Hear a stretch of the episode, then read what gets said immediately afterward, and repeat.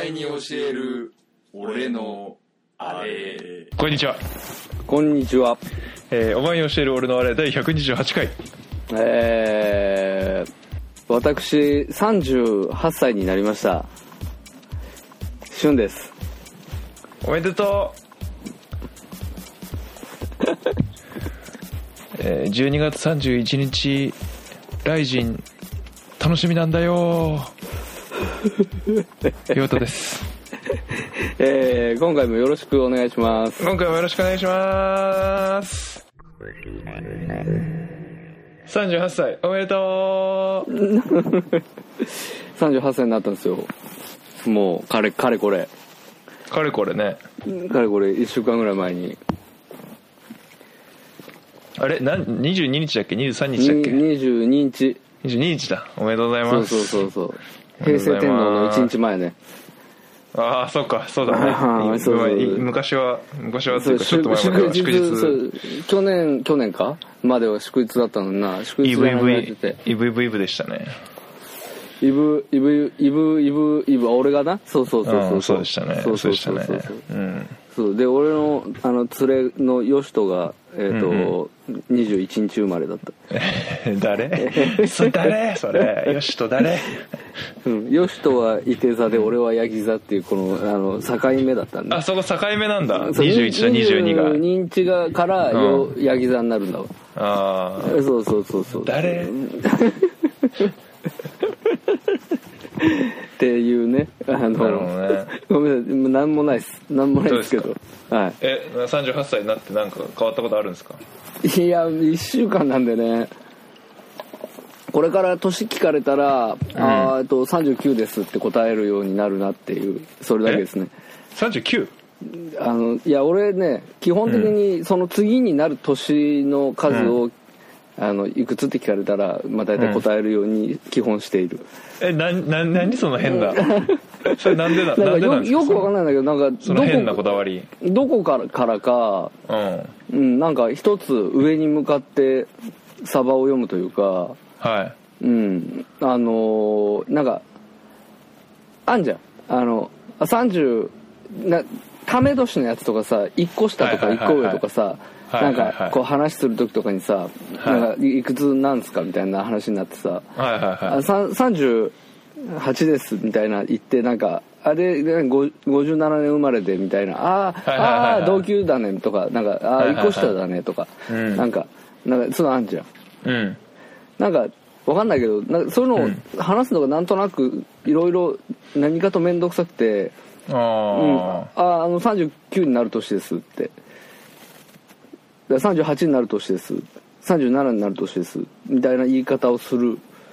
ように多分なったそそういうのそがうするとその何面倒くささを回避することができるできるんじゃないかへえできないけどねどういうこ 多分となん何を守ってんのそれ 言はってみたけどじゃあもうもはや 言ってみたけど何を守ろうとしてるんですかい やわかんないわかんないけどなんかねなんかある時からそういう風になっちゃ なっちゃったんだねなるほどうねんなるほどねそうそうじゃそあうまあそうそう精神年齢は39歳というこうとんいでやさ精神年齢は28歳ぐらい、ちょっとよく中途半端だししか もいや10個18歳とかでもないし大体10年分ぐらい精神年齢が若いなるほどねうんそうそうそうそう、うんうんうんまあまあそうなんだよもうもうもう本当の本当の本当の本当のアラフォーだよね、いやもう38はもう生もうよ粋のアラフォーねもう40歳だもんね、うん、アラフォーのど真ん中じゃんむしろすむしろ正式なアラフ ォーじゃない、い俺のことを言うんだよね多分アうラん、フそォーうってそうそう39はさもうなんかアラフォーっていうかもうもうフォー40フォー40だからさフォ正式なアラフォーは38じゃないもうーうん多分俺も そう思うんうそして42歳はもうなんかアラフォーっていうのはばかられるみたいなとこあるいよやねアラフォーと言っちゃダメでしょ42歳はもうんなんかもう厄年ですって言わうなきゃそういけな別いに別にそうなんだ役としたのいや42いや確かそうだ気がするんだけどそうなんだ42歳うんそうなんだそうそうそうそうまあまあまあそうなんだよなるほ38ど歳になりましたよもういやおめでとうございます、まあありがとうございますうん、いやー年取ったね年38なん取てったよ38なんてさもうえだって20空でしょこれ、うん始めたの確かそういうことですかね2011年スターそういうトこだから2011年そう2011年の9月かあそた確か9月ってなんかで言ってた気がするからうじゃあそうだから20もう本当に9年経ってるからねはいはいはいはい うんまあ、じゃあ来年はえ 10, 10周年ということででそれそれ何回も言ってるんでその話ね10周年 そうねそうそうそうそう来年は10周年ということでねちょっと来年は盛り10上周年げってていう、うん、盛り上げていきたいですねうん、まあまあまあまあ10周年記念イベントイベントやりたいですねそうだね公開収録、うん公開収 録公開収録ね公開収う録んコメダで勝手にやるか公開収録、ああいいねそれいいねうん日日時を指定してうん言ってか勝手にやれって勝話だ手けどにいやーそうだなそうか、うんまあ10年も経ちましたからね、うんまあまうあんそういうことですよ、んまあまあまあまあまあごめんなさいそれだけなんですよあーなるほどなんねかはい吉、は吉吉和だっけ誰だっけ吉吉人人よ吉し人誰って思ったんだけど、うん最近俺誰って思うことがあってうんあの年末のライジンの、あのーメインの試合が、うんあの堀口教授対朝倉海なんですけど、はいはいまあ、その話はまあちょっと前もしたと思うんだけど、うんあのメインの1個前の試合が那須川天心の試合なんですよ、あおのーまあ、ちょっとキックボクシングで最強の男そう、はいはいはい有名なね那須川天心で那須川天心の相手が発表されてなくて、おおはいもはうすごいみんな期待してたわけですよファンがいはいで那須川天心のあなんかねその大会のみんなああ対戦相手みんな発表されてんだけど天心だけ天心出ますみたいなでも相手は秘密みたいな感じであーシークレットゲスト的なそうだったんだけどとうとう先日発表されまして天心のだけおおなんとタイのクマンドーイペットジャルーンウィット選手誰っていう それ誰ってもうみんな その人どっから連れてきたのっていう クマンドーイペットジャルーンウィット何その面白い話何回発音してもね何回発音しても言えないわかんないもうそうみんなググるよねえそれ誰ってな って那須川天心の大晦日の相手マジってなってそうなんだそうなんですよーで、まあ、一応ねあのその調べてみたら、はいタイの,、はいあの名隊の選手で、はいめちゃくちゃ強いお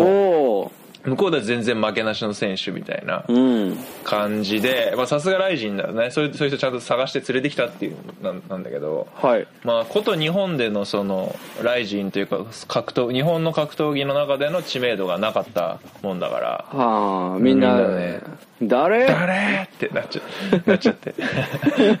もうツイッターとかでもみんな「誰?」ってなうっててんなるほどねあのそうそうそうそうそうねそう なるほどう今んそれと同じ気持ちを今あのそうそうそうリスリスナーの人たちがそうそうそうそ思うったわけだそうそうよしとよしと誰よしと誰ってな ってる、うん、なあってとるねちょっとあとねまああのまあそのメインでさメインの前の試合が天心で、うん一個その1個前の試合が朝倉未来なんですよ前回ねまた出るん前だ回負けたそう今回も出るんですよはいはいでは朝倉未来の相手、いうんなんとヤマスドミネーターサトシ 誰それ誰っていうねドミネータ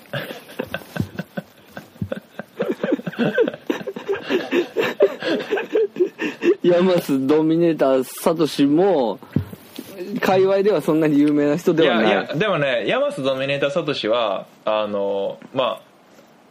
ちょっと有名な選手であそのライライジンライジンってまあ大晦日地上波でもやるし、はいやっぱまあ言うてにわかファンが、まあ、僕もそうなんですけどで、えっと、いやドドミネーターはディープっていうまあ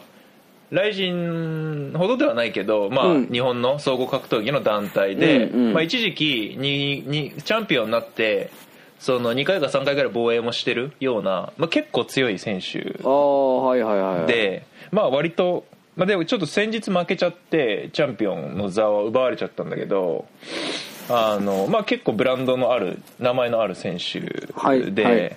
でまあ、ライジンのにわかファンはそれは知らなかったディープの言うチャンピオンを知らなかったっていうだけで、まあ、結構総合格闘技界ではそれなりやにっ名のと名のいや取ったドミネーター当ててきたかみたいなああなるほどねなかなかやるねみたい ななんかクロートファンからするとそうそうそうそうそう結構渋いチョイスだねドミネーターみたいなとこあるんだそうそうワンチャン食っちゃうかもよみたいあなの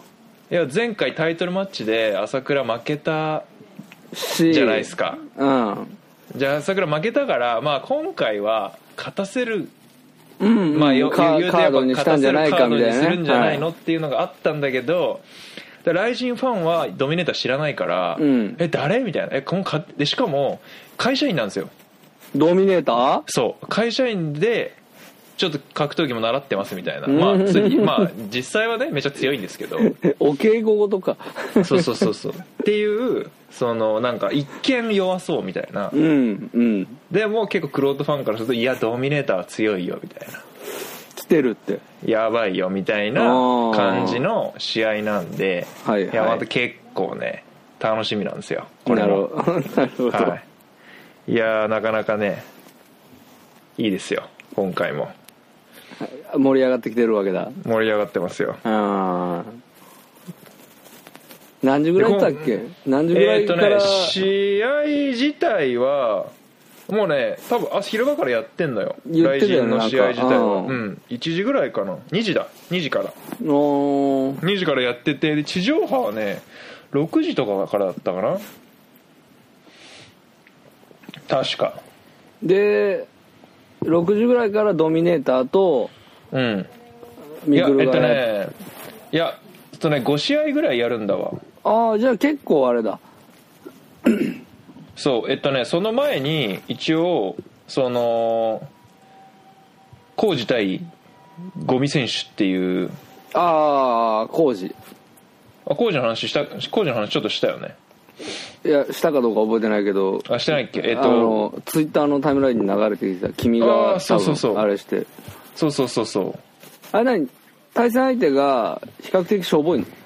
いやいや比較的比較的伝説の選手みたいなあだけどそのプライドとかからいる比較的こう伝説の五味高則ってあういうんうん選手なんですけど、うんあの要はちょっとレジェンド的な感じのあ人あでもうちょまあっ結と構おとおおじさんなんだそう結構ね40いくつとかでえあれ年食ってんのようーんでしかもなぜかゴミ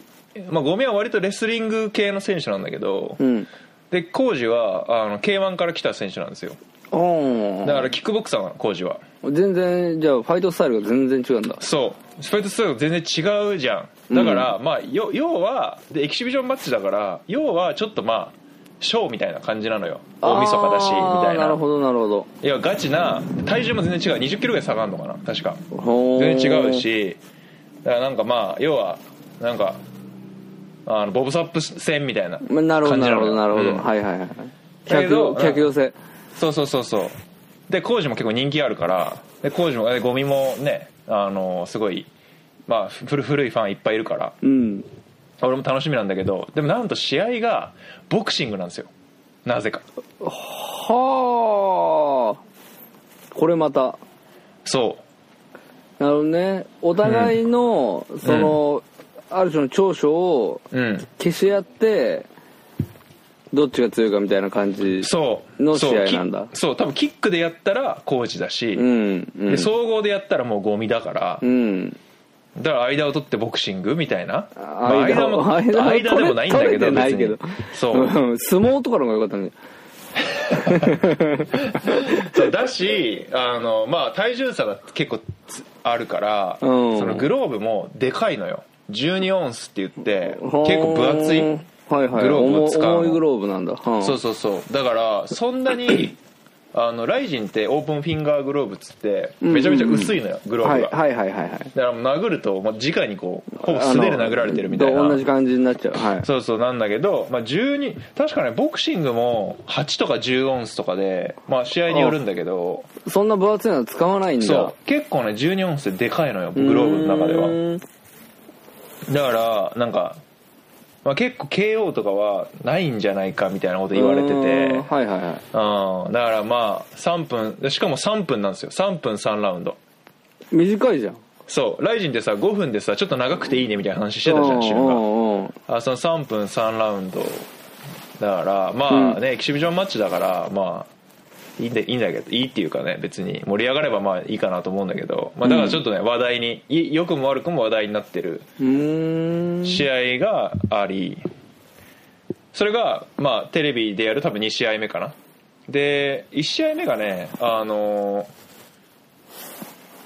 は女子の山本美宇選手おーは VS い浜崎なんとか選手浜崎彩香かあああなあゆみ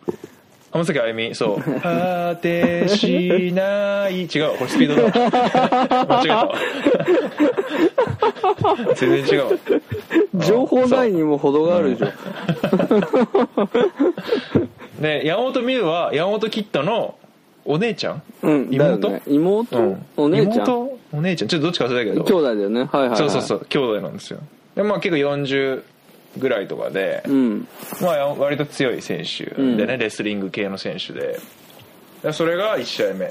すと、うーんまあ、ちょっとあんまりちょっとその2人の試合のことはあんまり分かんないんですけど、うんうんうんまあ、ちょっと地上波地上波もだし、まあ、その前の試合はあのライジンライブって言ってあの5000円払え払うと生放送で見れるんでんまあ、そこまあ前の試合はそこで見つつ、まあ、地上波始まったら地上波で見ようかなと思ってなるほど思っておりますそんなもうあれだ大晦日かぶりつきだ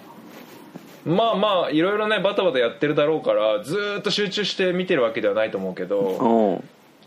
まあかぶりつきかなちょっと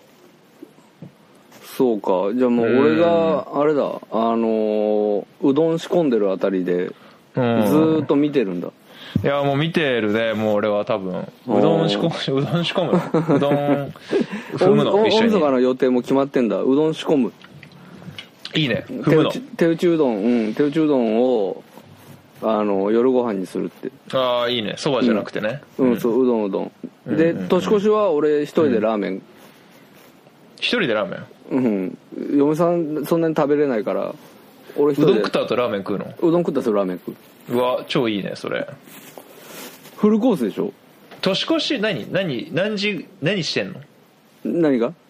ねどういう過ごし方すんの年越しは何してんの31日のスケジュールってことそうそうそうれ要ともは年さ年越しの瞬間のスケジュールいやまあ年越し31日の大体まあ夕方ぐらいからうんその年越してうんまあ寝るんだか寝ないんだか分かんないけど、うんで1日ぐらいまでよ何すんのかな何する予定なのかなっていうえっ、とね一応11時からうん村上ラジオが始まるから11時から村上ラジオ聞いて、どの村上村上ラジオって村上春樹あラジオやるんだあのーそうなんだわたまにあの人ラジオやってるけどうんそう今年は大晦日に、あの生放送でマジっすかそうあのよ最近よく運転してるからさラジオ聞いてるんだけどさ、うんラジオ聞いてるとさたまにラジオの CM で流れるんだよ、村上ラジオがそう村上春樹ですあ今年は大晦日は私のマラソン仲間の山中教授とこうやって村上いいね春樹が喋ってんだようんそうでそれ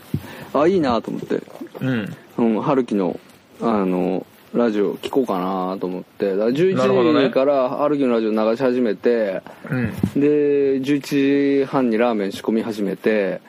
ラーメラーメンうんンもううどんは食い終わってるからねもう11時には、うんうんううんんうん仕込み始めてで、春樹と一緒に年越して、春樹と一緒に で年越したらうんあのーサザンが年越しライブやるって言ってたからうんうんうんそれが多分地上波であんのかなあるんだと思うんだよなだからそのサザン年越した後はサザンちょっと見て、うんまあ、い1時頃に寝ようかなと思ってうーんうんもうそんな感じ一時ね、多分まね、あ、結構早めに早めに寝ちゃう感じだまあ1日もしっかり早く朝起きてやっていく感じだ、まあまあまあうんうんうんになっちゃうかなどうしてもうんね子供中心になっちゃうからねまあまあ子供が起きそうだよね起きちゃうからうんうんうんううんんだまあそううんそんな感じかなまあ実際ね起きててもそんなやることもないしね言うてそうなんだよで俺酒飲まないでしょはいはいはいはいはいそうっすねだから確かに確か酒飲む楽しみないに確かに確かにで実家にも今年は帰はいはいらない、はいはいうんでもう家だからさ、はいはいはそう家でって言われてもさいはいうんなんかねまあそうでそうなりますよねそうそうそう、んになんか日常にさ少しだけ、うんあのーシーズニング振りかけるぐらいの感覚シーズニング振りかけるシーズニングででもだいぶ味変わるからねガラッと変わるからねあるとないとじゃ大違いだからねちょっとなんか塩かけるのとはだいぶ違うか だらいねぶ意味合いが違うねそうだよねそうだよねうん、まあまあまあっていう、まあ、ぐらいの感覚だよねうんなるほどねなるほどうねん、そうなんない君どうすんのいやまあ僕もそんなにこれと言ってなくてシーズニンまあグ、まあ、シーズニングですよ僕もやっぱり、うんうんうんまあ多分に昼間は、まあ、そうお掃除したりとかんうん買い物したりとかして、で、まあ、夕方からもう夜にかけてはライジン見てで、はいライジンもまあ9時とかには終わっちゃうんで、はいはいはいうん、まあ普通になんですかね「紅白」とか見て村上ラジオは聞かないかな村上ラジオはどうなのかな聞かないかもな聞かないんだうんちょっと今聞いた感じ、うん、まあガキつかみちゃうかなっていう感じ本当山中伸也と山中伸也出るのすごいねでもねそうそうそうあと、うんあのーえっ、とゴリゴリラの権威の教授、教授がね出るうんうーうんん、3人でやるみたいゴリラの権威そっか ちょっとうんちょっとまだまだ響いてこないわあのあとはだから春樹が、うんまあ、DJ やって、うんうん、曲選んでうんうんうんなな流すみたいなるほどねうんそういえば話変わるけどさ、うんああの一人称単数読んだまだまだ読んでませんねあ本当俺買ってさ、はい途中まで今読んだんだけどさあ嘘どうそうそううよそうまあまあまあまあまあだけど、うんうん、一つねちょっと面白いあのジャズ絡みのねうんあの短編が一つ入っててねちょっとそれが、うんうんジャズものにはうんうんすごくあのなんかにんまりしちゃう話なんだけど、えーえーだけどこれ多分ジャズもの以外はうんマジどうでもいい話だよなこれってすげえあ読みながら思った1個目だけ読んだわ1話目だけ本当1話目あの短歌を書く女の人うんはいはいはいはいのの話思い出ねはいはいの思い出の話だけどああこう村上春樹だよなこういう感じだよなって思いながらありがとうって思いながらうんそうだねうん需要って感じだよねうんうんなんかそう僕ちょっとそうだメモしてありました携帯にあのすごいもう何でもないんだけどうんめちゃめちゃいいあさすもうこのそのセンテンスを享受してる感じがいいって思ったのがあってうちんょっと読み読み上げますねお願いしますあれから長い歳月が過ぎ去ってしまった随分不思議なことだがかっこあるいはさして不思議なことではないのかもしれないけれど瞬く間に人は老いてしまうっていうねうんうん何それっていうこういうのはね村村上春樹村上春樹的だよね村上春樹的だなと思ってね、うんそのうんいやなんかまあ何言ってないけどね何言ってないんですけどこの短歌の女性の話も何言って別にないんですけど、んもうなんかやっぱり久しぶりに村上春樹の短編集を読んでなんか結構なんていうんですかガッツポーズって感じでしたよね僕ああなるほどねうんはいはいはいはいなんかうん久し久々のこの感じこのどうでもいい感じ感じ うんあちょっとまだこの先読んでなかったんでちょっとああぜひぜ年ひ末のうちにははい読ん読んでいただいて読んでいきますねまたははいいまたちょっとその話しましょうかしたいですねうんうんいや本当なんかそのジャズの話がねうんううんん これかチャーリー・パーカープレイズ・ボサノバあそうそうそうそうそうそうそうそう なるほどねマジチャーリー・パーカープレイズ・ボサノバのねうん多分お置いてけぼり感すごいと思うよ、マジうん、チャーリー・パーカープレイズ・ボサノバのこのなんて言うんだろうなワクワク感みたいなところってうんやっぱりチャーリー・パーカー前提だからそうだよねそううんチャーリー・パーカー聞き込んでないとそうなんか、うん要はそのなんていうの今までうんいろいろこうまあまあ全くねジャズ本もあったし、うんそのプレイヤー批評の本とかもあったしうんうんあのーなんだけどうんその短編あくまでも創作の話として、うんこうジャズが取り扱われるっていうのがうん今まではその話の中でうんあのー例えば、えっと前の「女のいない男たちはいはいはい」はいうん、で「あの昨日」っていううんうん短編が、あのーうんうん一人で小さいバーを経営するようになったおお兄さんの話がうんうんああってでんその昨日の中確かそう昨日だったと思うんだけど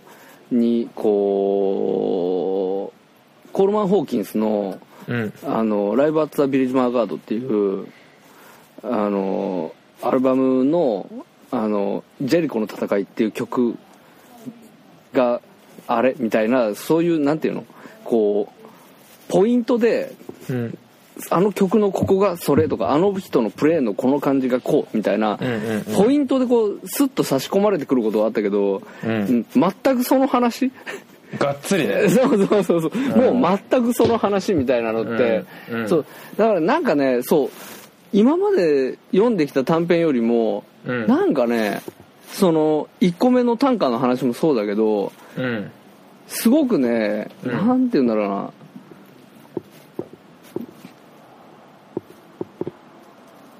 エッセイ臭いっていうか短編よりあもーうん若干エッセイ臭いような雰囲気をうんうんなんか感じましたよ私はとまだ途中だけどなるほどうねんなんかね今までのいっぱいあった短編と若干なんかが違う感じがすんだよね読んでてあんまなんかまあまだ1話しか読んでないけど、うん少なくともなんかそのエッセイ臭いっていうのはなんかそのよりドラマチックじゃなくなっそてるうそうそういうことそう感いじうこはとするかもねそういうことそういうことそういうこうん、いやなんか今までのさ短編ってさまあ淡々としてるしまあありありそうななさそうな男女の話だけどさ、とうんやっぱり俯瞰して考えると結構ドラマチックな話うんうんうんだったりするじゃんなんかしますあの短歌の話とかはもう本当に割と淡々としてたというかそうなんだよね、うんエモーションがねうんなんかこうないというかうーん行き着く先が、うん今までもそうだったんだけどうんなんかよりこう放り投げられる感じがあるというか、はいはいはいはいはい、うん、なんか投げっぱなしにされる感じっていうかだからよりなんかそうだよねなんかこうそう純度が高まってってるというかさそうまあそうなのそうなのんなんかね抽象度がさらに1段階、2段階上がってきてる感じ、うんこうあのついてこついてこれるか なってこうどうだどうだみたいなまだまだ来れるかお前らってそうそうだからなんかこうだからなんて言うんだろうなこうやっぱり剣豪化していってるっていうかねはいはいはいはいうんよりこうじゅあの人自身がどんどん熟達していってそぎ落とされていって、うんうんうんううんん、なんかこう、うん、いそその方向性がものすごくその抽象度がどんどんどんどん上がっていってくいっている感じうんうんううんん、なのかなみたいな、ううんん、なんかねちょっとこう今まで読んできた短編集とはうんなんとなくニュアンスがね違って読めたそうねねそうねうんまあよよよしあしあるありそうだけどねうんうんまあ昔のやつの方が分かりやすかったのかもねだからそういう意味ではそうだねまだそうまだ分かりやすいみたいなうんあの、そうだからあれ騎士団長殺しさはいはいは俺あんまりだったっつって言うここで喋ったんだけどさ、いはいうんうんそれもうんうんなんかこの短編を読んでみるとうんあほもっとそうかだから放り投げられた感じがすごくてああなるほどねんかそれがや嫌だったんだそ瞬う的にはねどどこにたどり着くのかなって思いながら読んでたらうんうんうんそのまんまなんか迷路の途中でうんうんうん「ゴール!」って言われたみたいなはいはいはいはいはい 「え嘘でしょ?」みたいうんなうんうん感覚がすごいあったからうんあそれってやっぱりあの色彩を持たないとかあはいはいはいはいまではうんかろうじてあったゴールっていうのがうんうんうんやっぱりなくなったんだろうなって思うんだよね、うんしかもよりよりしんどいよね岸団長殺しはさしかもあんだけ読んで、まあ、長編小言うてさうんそうそうそうそうそうそ短う編集じゃないじゃんあれそは、うなまあ、そう長な編小説だからさそれ、うんあれだけの長さのやっぱりボリュームの作品読んで、うんまあ、なおかつやよくわからんっていう、そう そううん、のはまああるよねそう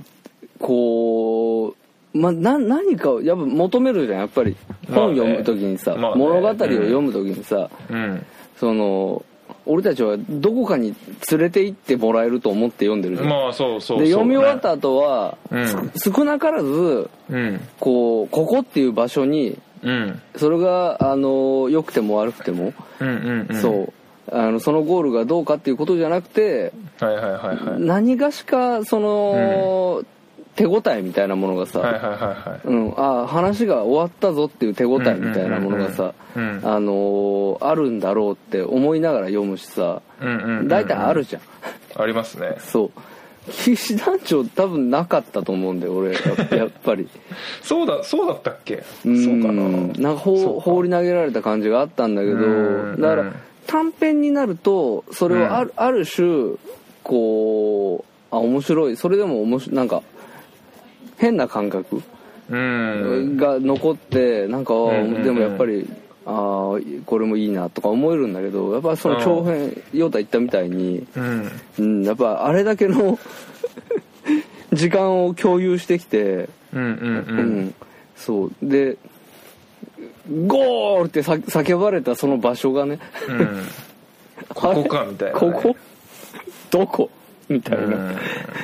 のは分かんない俺がちゃんと読めてない可能性もあるけどでもなんか、はいはいはいはいうん、俺はそんな感じで、まあ、そうだだから今回の短編を読んでうんもう一回騎士団長をなんか読みたくはなっている、うんうんうんううんんうんなんかそのあ投げっぱなされるっていうことだったのかなみたいな、まあその前提でよ読めばねまた違うかそもうねそうっていそううのはあそるうよそうねそう深掘りできるのかなとかはちょっとなるほど思,、思ったりしたなるりほどねした、ごめん話の腰を折りましたけどいやいやいやいや何の話してたか忘れちゃいましたからもうまあいいんまあですよそうそう雷神ですよだからああ来週大事大晦日まあ来週が楽しみですって話でそうそうそうそうそうそうはい大丈夫ですもう終わはっいてはますいよはいはいいだからもう見ましょう来だから来週見てその後、うんあの時間が余ったら村上ラジオを聞いて、そうだねそうまたさ、村上ラジオのその CM の時にさ春樹がさ、うんうん村上ラジオ」って言わないんだよね村上レイディオって言うんだよね、あーはいはいはいはいめっちゃ気になるんだよ俺それ、いはいはいはい村上レイディオっていうから、はいはいはいなんかうんまあそれだけなんだけどまあ英語に関してはねやっぱりねまあまあまあまあ一加減ある人です一加減ありますからねある人ですからまあうんそれはしょそれはそうですよ 妥協できないんだろうね、そこは妥協できないですよそれはもうんカタカナ使うわけにはいかないぞってやっぱい言うってそれはまあ言っていくんじゃないですかやっぱり、うんしょうがないですよそれはうんだからチャーリーチャーリー・パーカーの言い方も全然違うかもしれないよねだからねああそうだねちょっとそれは気になるねうん、ええチャーリー・パーカーがボサノバをプレイするのはやっぱりたワクワクするの要は、うんでもこれね本当に話し出すとネタバレになっちゃうから、まあまあまあそれだよだとちょっと面白くなくなっちゃうかもしれない、まあまあお前今から読むし、まあよ読む読むわだから俺はさ、浅いからさ楽しめるかなっていう不安が今あるわけよあーそんなにチャーリー・パーカー聞き込んでるわけじゃないしまあじゃあれサックスの人だっけっていうジャケットが思い浮かぶぐらい、うんうんうんうんあれトランペットアルトサックスアルトサックスの人、うんうんぐらいだからさみたいな感じのおじさんでも楽しめるかどうかっていう不安があるんだチャーリー・パーカー聞き込んでから読んだ方がいいのかいやしっかりそれ面倒くさいでしょ、なまあめんどくさいけどうん、まあだからチャーリー・パーカーっていう人はうん40年代の後半から、うんうんえー50年代半ばまでうんが、えーピークタイムではいはいはいはでピークタイムの頃に死んじゃったんだ、いなるほどうん。で、ボサノバっていう音楽は、はいあの、60年代の音楽なの。なるほどそもそもが。ああじゃあその死んだ後の音楽なわけねそうそうそうそうそうそう。はいはいはい、はい、っていう、まあ前提、そこは前提。まなるあほそどれはでも、あの、ちゃんとかそういう風に書いてあるから、なるほどなるほど別にそれチャーリー・パーカーを知らなくたって、うんそうだ、お話の、その、物語の流れうんは別に読んでて、チャーリー・パーカーを知らなくたって、うん別についていけるんだけど、なるほどなるほどお話の流れは。うんまあだから、うんうんうんそうだな、別に置いてけぼりになるわけじゃないんだよね。うんうんおいうんうんただ、あのー実感として、うんそのジャズをたくさん聴いていると、はいチャーリー・パーカーという人がどういう人なのかっていうことが分かってて、はいはいはいその話にたどり着い、その話を読んだ時にうんうんうん感じる感覚みたいなのが、うんうん、若干変わってくるんだろうなって思なるほどうねっていうことなんだけど。なるほどね、うんそうそうそうそう。まあそうちょっとそうだそねこまでチャーリー・パーカーの理解を深めていくのは結構難しいからまあいや読いむわやいや、そう、本当にそうう、ん本当にそう。読みますわまあ、あの要はビバップっていう音楽を、はいはいはいあの作り出した人たちの中の一人うんうんうんうんでそのビバップの中そのビバップっていう音楽における、えー一番のスタうんうんうんうんー、うんがチャーリー・パーカーだ、ね、チャーリー・パーカそうそうそーなるほううんだからまあとても偉大な偉大な人なんだけどど勉強になりますえイエスえー、ちょっとちょっと調べてみようかな村上ラジオあ山ーと山中伸也とマラソン仲間なんだよすごいねなんかすすごいよね不思議なんかね、うんあえー、なんかいろいなんか結構唐突に20日12月20日日曜日にもやってたんだあ本当 うん19時から19時55分あそうなんだそれ、うん知らなかったよマイフェイバリットソングズうんマイフェイバリットソングズですようん2018年から日曜日にちょいちょいやってますねうーんうんうんなんかそうたまにラジオやってるみたいな話を聞くんだけどね、うんうんうん不定期不定期なんだよねかなうん、村上春樹さんがラジオ DJ を務め自ら選曲も担当する番組、2018年8月に第1弾が放送されて以降、えー毎回たくさんの反響が寄せられていますとりうんそれは31日にあるんだねそうなんですわなるほど31日23時から1月1日のつい 1, 1時までああ2時間はいはいははい東京 FM いゴリラの権威って書いてあるでしょゴリラの権威が分かんない山中伸也とあと山山際山玉さんっていうのかなちょっとあなあん誰山際さんかな山際さんっていうのかな山読めない山に極みっていうへえ変感わっじたの名前だなへえ方かその方が多分あれかなゴリラの権威だねその人ゴリラのあ霊長類学者あな前るほ京ど都大前京都大学総長はえー今回初めて生で村上レイディオを放送することになりました、大晦日の京都のスタジオから年を越して2時間素敵な音楽と適当なおしゃべりをみっちりお届けしますということであ何しろ生放送ですから何を言い出すか分かったものではありませんって書いてありますいいですね期待がちょっと期待しちゃいますねでも俺あの日本語で春樹が喋ってんのさうん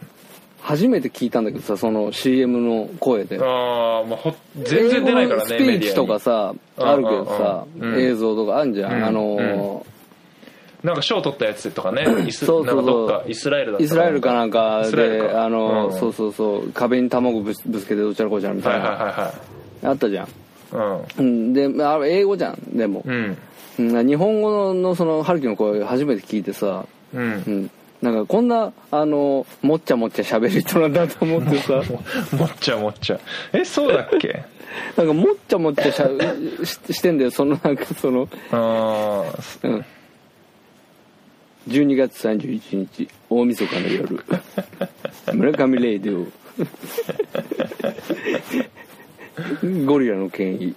山際なんとか先生と僕のマラソン仲間山中伸也先生でお送りしますみたいなそういう感じなんだよね、えーなんかもっちゃもっちゃ喋るなお前って 思いながいらやちょっとラジオで2時間もちゃもちゃ喋るのかなそしたらう。んそうそうたそれは楽しみだねねどんな感じなのか聞いてみたいんですよあー確かにね日本語で喋ってるのあんま聞かないもんねねないない本当にないだってインタビューとか全然ないしさ確かになるほどそう日本のメディアにそもそもさ、ほぼ出てこないじゃもうん出てこないもんね本当にそ出うたがら出たがらないんだろうねきっとだろうね信じてないんだろうね、そうだ ねそもそもうん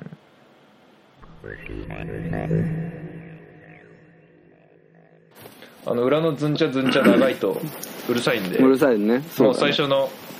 俺がうんうんうんあの「ライジン楽しみです」って行ったところでもう切ってねそうあの m 1あれちょっと m 1の優勝した野田くあ m 1で優勝したマジカルラブリーの野田クリスタル風に言ってみたんだけどもう気づいた全全然ダメだよもうもう本当に本当にダメ見てないもんだって m 1見てないのもう見てないいやー m 1ね今年の m 1はまあ毎年ゆまあ去年は俺は微妙だったんですけど今年の m 1の優勝しあのチャンピオンはいいですよああそうなんだ実力者です、まあへーまあ実力者なんだけど毎 年毎年間違いなく実力者なんだけどそうんの方向性がうんあのーまあ、要は漫才のしゃべくり漫才の方向性っていうよりはうんこうお芝居とか舞台とかあーのなる方ほどね向性の人なのよ、はいはいはいはいはい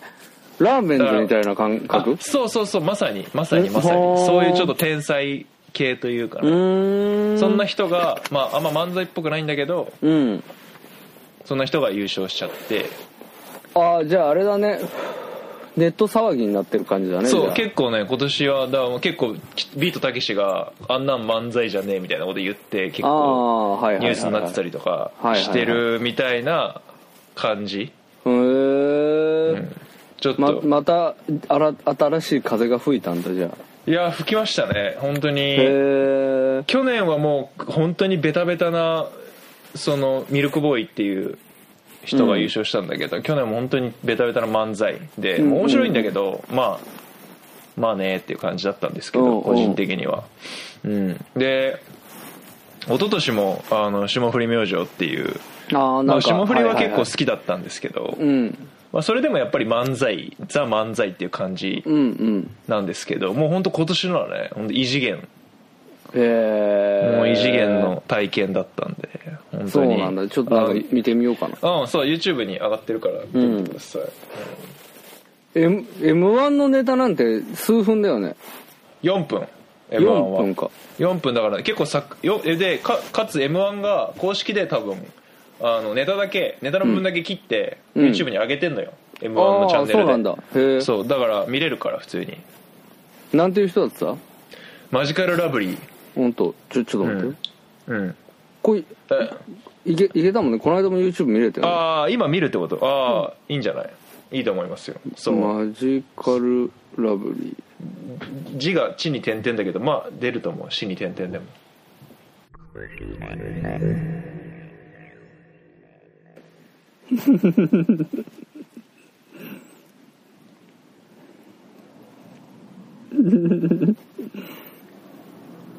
お待さんです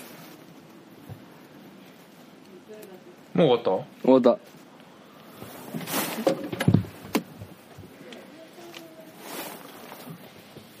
た何何何見ましたえなんかフフレンチのやつああ m 1の決勝の1本目のネタ,、ネタですね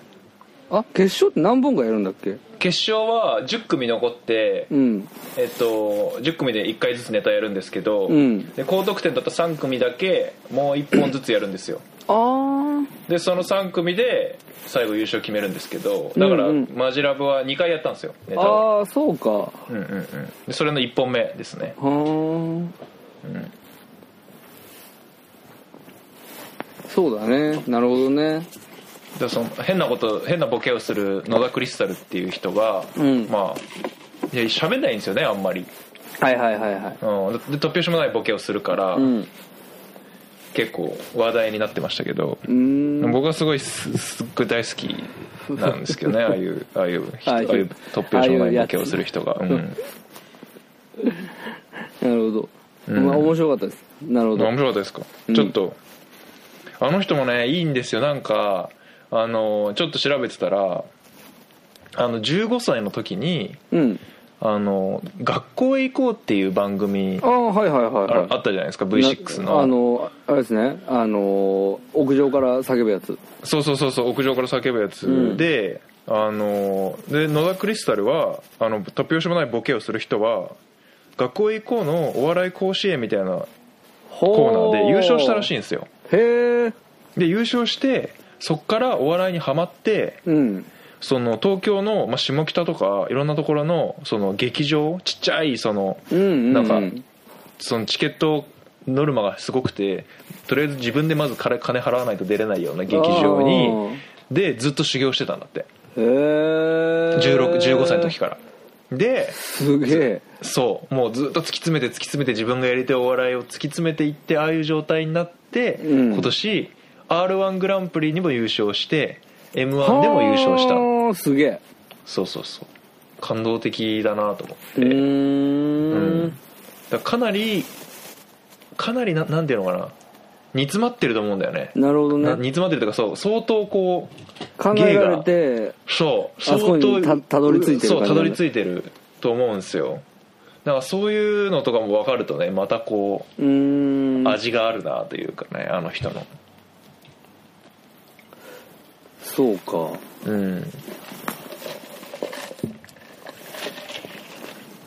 10すごいね15からそうそうそうで30中頃ぐらいだったから確か年が今あの人まあだから20年ぐらいうーん夢を夢をね追いかけ続けてすごいうんすごいなと思ってさ感動しちゃいましたようーんなんかあのさうんこう俺今まであんまり感じたことなかったんだけどさうん同世代のうんそのなんて言うんだろう表現っていうフィールドうでんうん頑張ってる人たちうん諦めないで、うんうんうん、俺なんか最近やっぱすごいうんなんだろうねやっぱおっさんになったんだろうねうんグッときちゃうんだよねなんかもうそいういうやーのわかるわかるやめやめずにやってるその評価されてるかどうかとか、うんまあ、評価されたいんだろうけどみんなうんね、うんうんたくてやってんだろうけど、うんうん、そのされなかったから、うん やめるんじゃなくてうんされるまでややめないっていう、わかうるん、なんかそなんかそういうことになんかものすごく感動しちゃうんだよね、こあわのかるキツネビって知ってるわからんラッパーわからんあのーいるんだけどうんなんて言うんだろうなこう本当にラップのその詩の内容とかもうんもうもがいてるあがいてるうんうんっていうのをもううん全面に押し出してる人うんで、うんうんでつい2日くらい前かなうんうんだからその前のその人のすごい前のラップとか、うんその先の子なんかいろいろ聞いててうんうんうんあのーその人がためだっていうことが分かったのああそうなんだそうそうなんだ82年生まれなのおおでうわためかと思ってうんうんうでんその人さ、うんあの27歳のリアルっていううん曲があってその人、うんそこからこう定期的に要は28歳のリアル29歳のリアルみたいな感じうでんその年のうんそのことをラップにして歌ってるんだけどなるほどねで最近38歳のリアルっていうのがネットにはいはいはいはい YouTube に上がっててさうんでなんとなくそれ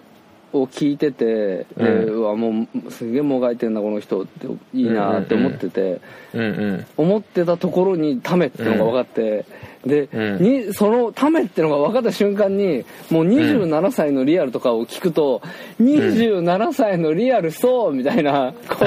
これみたいな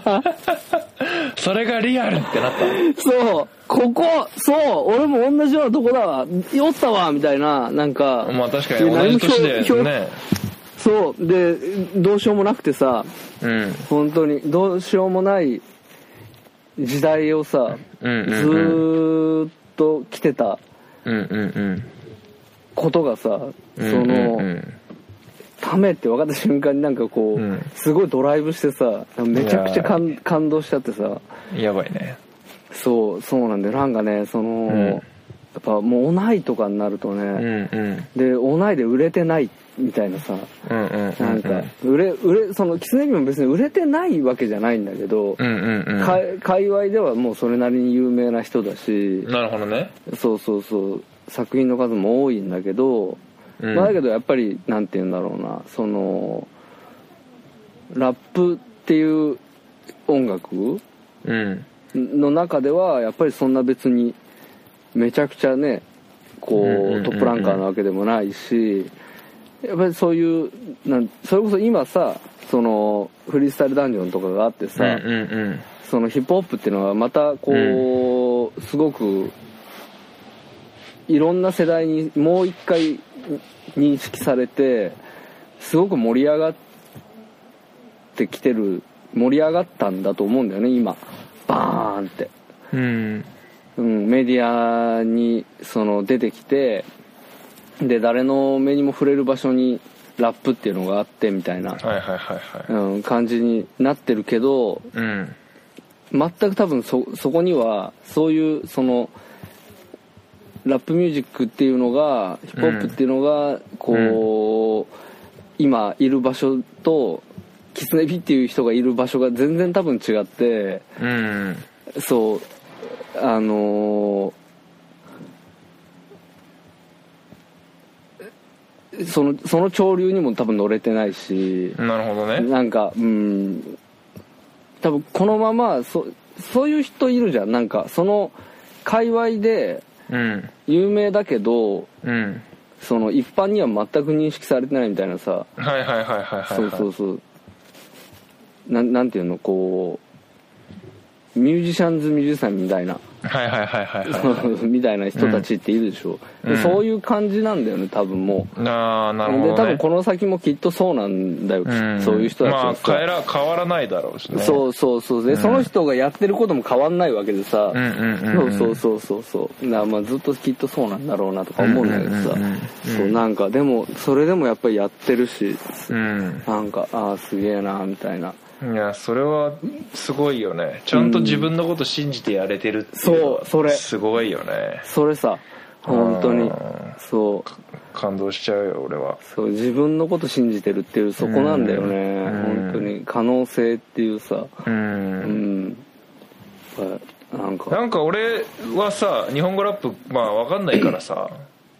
わかんないけどなんとなくメインストリームなのはパンピーとかみたいなさそうそうそうちょそうっとそうこうおしゃれなチルっぽいこうちょっと気だるい感じのやつとかあとはやっぱりこうフリースタイルダンジョン界隈の人たち、はいはいはい菅さん、うんまあ菅さんもそうだし、うんあのー、呂布カルマとかさ、はいはいはうい、ん、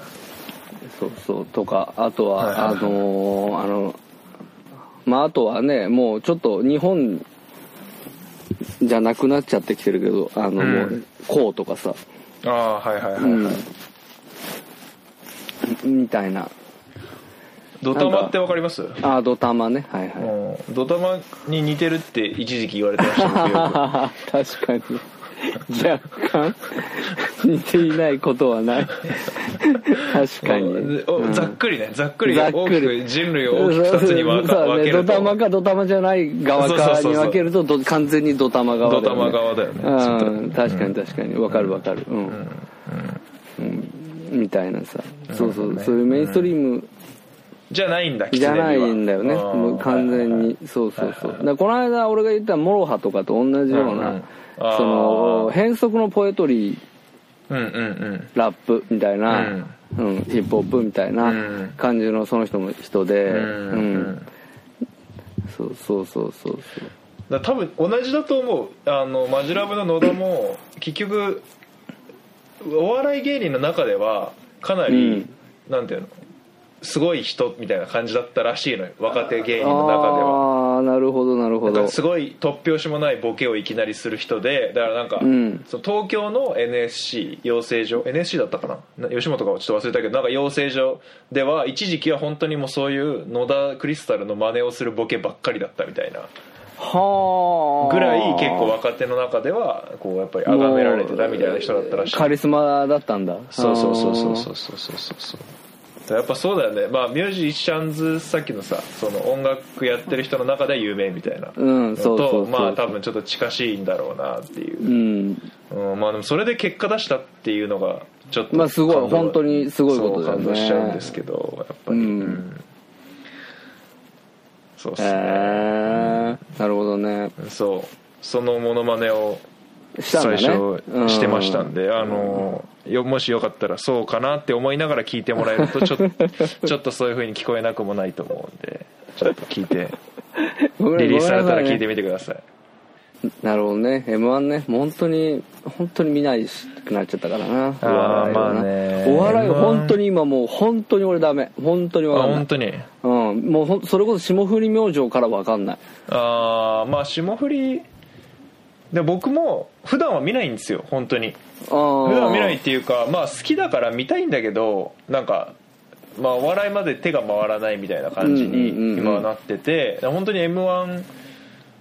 はまあ奥さんも m 1好きなんであー m 1一緒に見てあとはあの深夜、ね、それこそ年末の深夜に年越してからかなやるあの面白そうっていうああ面白そうねそうあれはいいよもうそのその2つですねもう僕のお笑いのなんていうかこうインプットはああなるほどねああ俺がワールドカップしか見ないのと一緒だ、 そうそうそういうことですね、うん、なんとなくサッカそー好きだけうど、いうことですうんうん、もう J リーグも欧州リーグも、あのー全く全くかじりもせずにそでうもそうなそうんそうそうそうかそうでもワールドカップはなって思いながらワールドカップ見るのと一緒だそうそうそうそう一緒一緒でそこでいろいろ調べてあこいつこういうことしてきたんだみたいなことを、うんうんうんうんあこの人の1年はこうだったのかとかあこの人は今までこうしてきたのかみたいなことをそこで勉強するみたいななるほどねはいはいはいはい、うんそういうことねはいまあ m 1 YouTube にあるんでそのちょっとマジラブはちょっとマジラブとあとあのもう一つはあのおいでやすこがっていうあのそれも決勝まで決勝っていうか決勝の最後の3組まで残ったんですけどはいあのおいでやすこがもうなかなかあの個人的には良かったんであのおいでまたやす子がおいおいでやすおいでやすっていう人とうんう古賀っていう人が2人ともピン芸人なんだけどーんあの m 1のためにコンビを組んだっていうそれはまたすごいねそうそうそうだからそのコンビ歴はめちゃくちゃ短いんですようん、んそれでだけど決勝に残ってくるんだへそうめちゃくちゃ実力派で2人ともえうんその僕つそのまあマジラブは違うんですけど僕つお漫才で言うとツッコミがうるさい漫才好きなんですようああはいはい、はめい、ちゃくちゃ叫ぶとかめちゃくちゃ切れるとかうんめちゃくちゃ殴るとかそういうツッコミが激しいボケあの漫才好きなんですけどもうおいでやすこがはもう完全にそのツッコミが激しいタイプおうーんじゃああれだあのー雷ああそう雷とかも大好きなん ですよバカこのってやつでしょそうそうそうそう雷は殴るっていうそうそうそうそうそうそう本当に殴るみたいそうなそうそうそうそうそう雷はすごい好き、うんうん確かに面白いよね、そうそうそうそうそうそう、やっぱあれってさ、でもやっぱりなん三村かなやっぱり三村なのかななんかうーんなんか俺俺の多分ね俺のお笑いの教科書は、うん笑いの教科書は三村で多分止まってるああ本当そのツッコミとしてのはいはいはいはいはいなんか笑いの教科書ははいはいはいそうそう三村三村までだと思なう、るほどねうんなるほどねううんんだからなんかあのあれからああれなんじゃないかと思うけど源流はあー源流はねうん確かにうねん確かにツッコミがうるさいツッコミが激しいかボケが突拍子もないのが好きなんですよね、なるほどあの僕僕が突拍子もないのは僕はそのすごい原体験は品川庄司なんですけどはなんかいきなり変なタイミングで脱ぐじゃんあああなるほどなるほどなるほうどんなんかその全然前触れもなく変なボケするうんうんうんうんんですよ庄司選手は、はいはいはうん、でそれがすごいね僕はそのあこれはあこういうのこういうのだ好きだわって思ったのが、うん、やいへっえぱし品庄の品ネ賞だタネタがすごい好きでしたねへえ品川庄司のあんまもう覚えてないな品あん川庄司まりそうもうだ結構古いと思うそうだよな品川庄司がそうネタやってたネタを頃なんてなうん相当前だと思うけどまあでも YouTube とか探したら多分出てくるんじゃないかなうーんうんいやーあの Amazon プライムはいのプライムビデオで、はいあの歴代の m 1が全部見れるんですよああのーへえもう第1回2000何年か忘れたけど第1回の,、あの中川家が優勝したはいはいは回いから、は全部上がっ、まあ、全部なのかなちょっと全部は見てないんだけどとにかく初回と2回目と2016789ぐらいまでちょっと最近見たんだけど、うんうんいやー面白い人たちいっぱいいるんですよね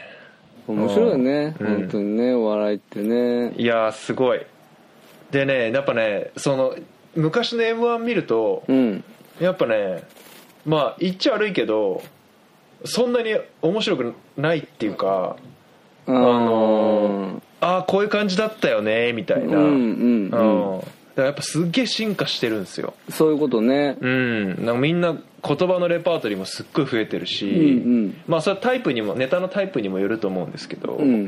なんかすごいみんな深みがあるというか多多様になってるすごうんうんうんいうんそのまあネタのそのやり方が、うんうん、昔のやつとか本当みんな結構やっぱり似てるというかしゃべくりの漫才まばあっかまありだしそうだよね、だからあのうんーそれこそさあの新春演芸演芸大会みたいなさはいはいはいはい必ず年明けにやるじゃんはいはいあはるい意味隠し芸とかねまあ隠し芸というかその、えなんか古い人たちもさ大いはいはいはいや大阪の人しか知らないみたいなさああそういうお笑いの芸人が出てくるやつねはいはいあるねそうそう青青空球児工事みたいはな、いはいはいあもうおじいさんかみたいな人たちとか出てくるやつとかあんじゃん、はいはいはいはあああいういうんその M 多分 M1 の本当に最初の時っていうのは、うんうんうんやっぱああの時代のうんああいうものの頂点が中川家だったんだろうね多そ分うねそうねそうそうそうそだと思うだと思そうでやっぱそこからこう、どんどんどんどん更新されていったんだろううねそうそうそうそうそう、うんで m 1の審査員の左端にずっとオール巨人さんが座ってるんですよああはいはいはいはいだからオール巨人さんがねもうだからついてこないんですよそのもうしゃべくりじゃない漫才だとあオール巨人さんはついてこなくてで上沼恵美子さんもねあああんまついてこないんだけど、はいそはういはいだけどだけどだけどそのあの、まあ、中川家もそうだしのレイジもそうだし、うんあと、ま、松本人志も審査員でいるんだけど、うんうんまあ、結構その新しいものに対して需要できるうんうんうんそう審だ査よ員ねとはいはいはいそうじゃない人とっていうのね審査もねの対比も結構違っててそれそれもね結構ね面白いでうんすうんね、うんううんんまた m 1見てくださいわかりましたはいじゃあ来年の m 1は はいまあ、来年までもう多分お笑いの話しないと思うん でそういうことですねはい、はい、今一番ピークなんで、ねはいまあ、今今ピークで面白そうを見てもうあとはもなるほどなるほどう、うん、落ち着くんでうん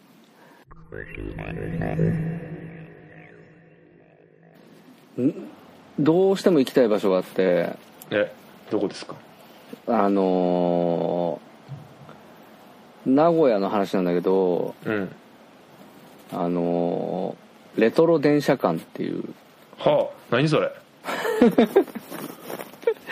レトロ電車館って言ってあのー名古屋のうんえー要は地下鉄のうん車庫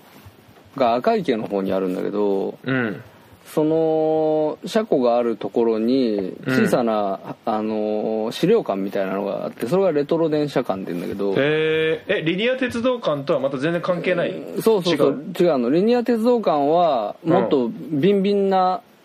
あの車両がいっぱい置いてあるのねななんかゼロ系の新幹線とかが置いてありますみたいなそうそうそう噂そうですよねそうそううんで行ったことないんですけどあのレトロ電車館はうんうんうん名古屋で実際に走ってた市電と、はいはいはあとは、えー、と地下鉄の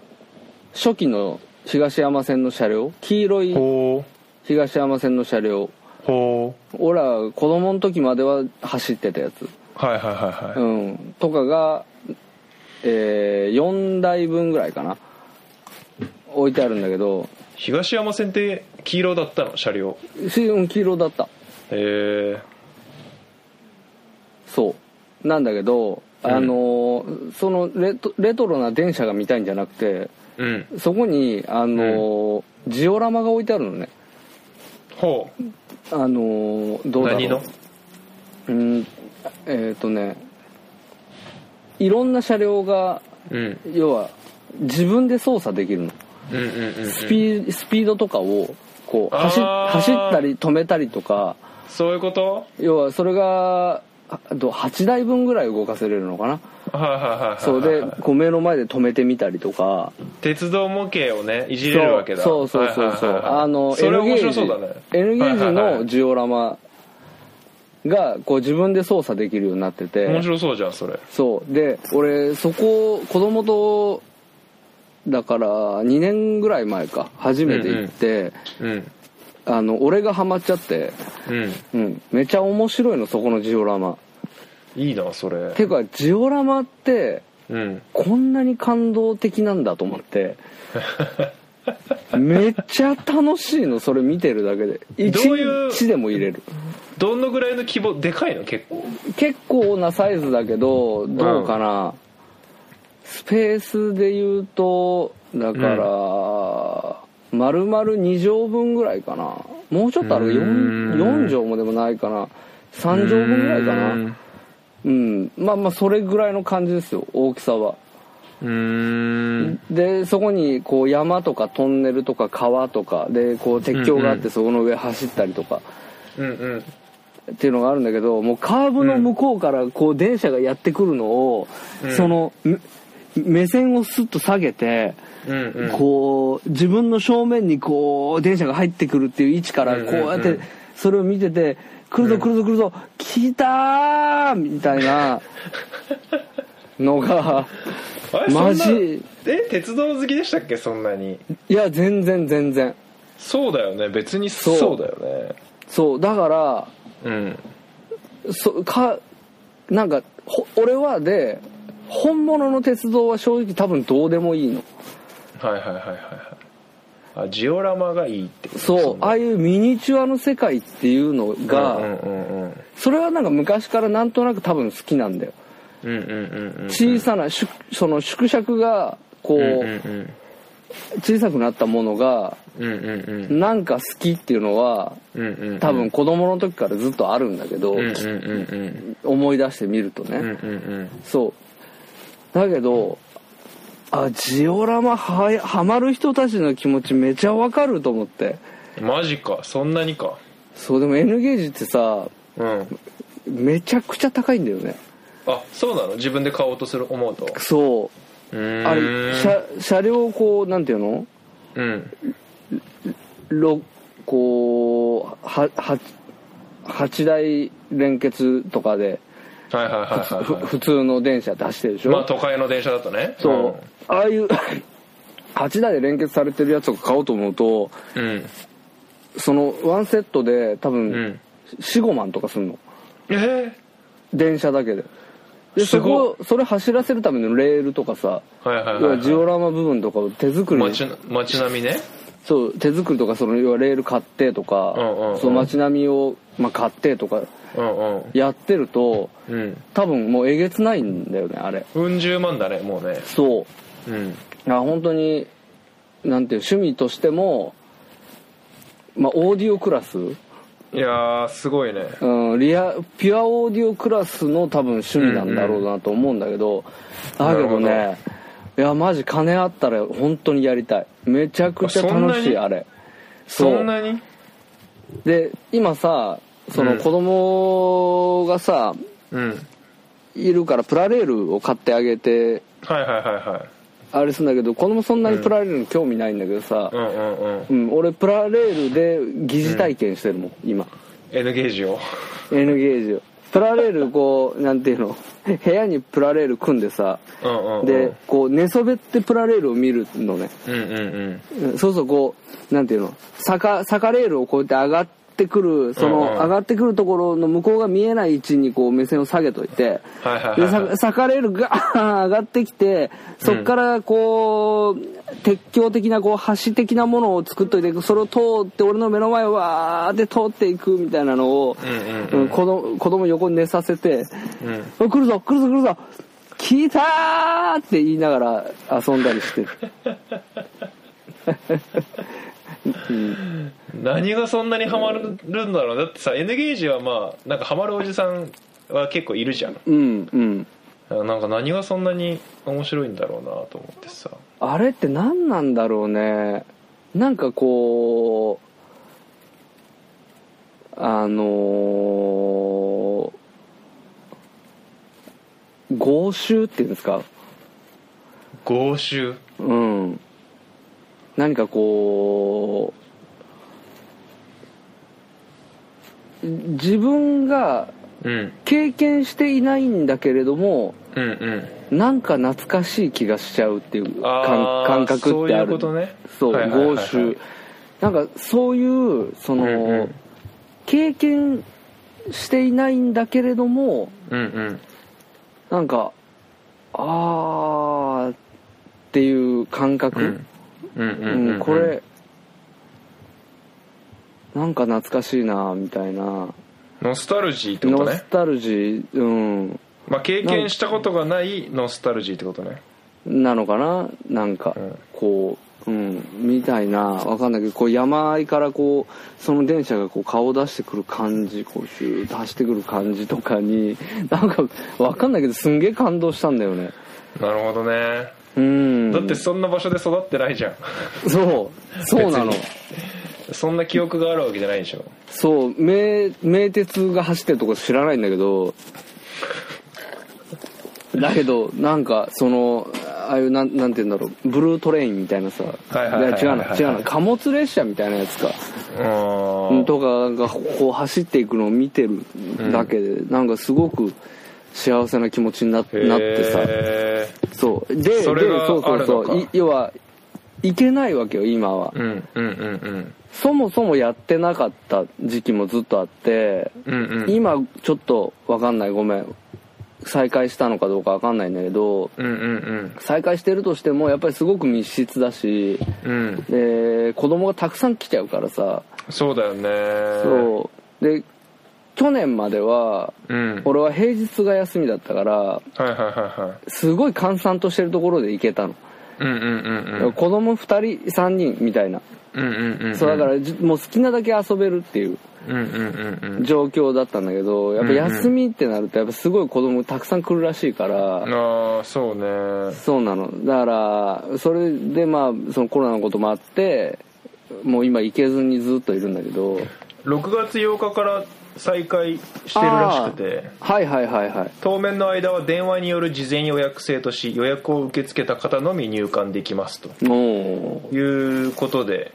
10時から12時半と1時半から4時とうーんで分かれているみたいだからまあ一応人数制限かけてるっぽいけどねまあでもどれぐらいどうかだよなそうだねまあだし心配まあだよねなんかそのわざわざっていう話だからさそうだよねそううだよねんで別に子供もそんなにハマってるわけじゃないから俺のために行くんだからさそうだよだったらまあかもうちょっと落ち着いてからの方がいいよねそうそうそうそううそんいやいいっすねうそうそうそうだから落ち着いたら俺は来年行きたいレトロ電車会にえー、泥電車会何度でも行きたい何度でも行きたい、ほどね本当に本当うにん幸せな場所、 なるほどねもっと若い時に知りたかったって思う、それでは今だからハマってるみたいなとこないああどうだろうなあるかな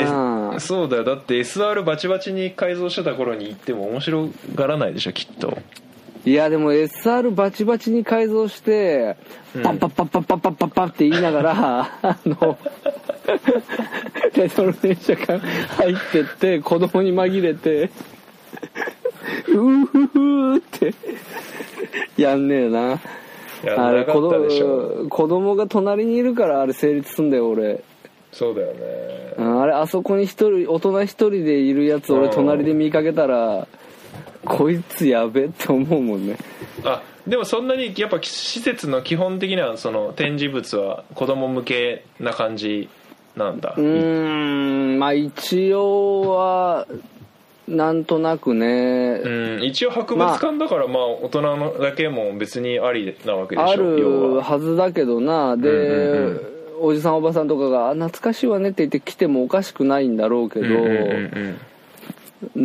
ーんまあでもやっぱりああいうなんていうの科学館と似てる感覚だよね多分うんあー要は大人行っても科学館絶対に楽しいけどはいはいはいはいやっぱりどちらかというとその子供のための施設じゃん、うんうんうんううんん、っていう感じだようんうんうんね多分子供がいろいろ思考したり新たな知識を得たりするための場所だよねやっぱりねそうそうそううんいいですねうんまあでもそうだよね連れて出かけたいよね何せよそう何せね俺もそう何せ子供連れて出かけたいよそうこ、うんこう公園以外の場所に行きたいうんうんううんんうんわかるとにかわくかるうんうん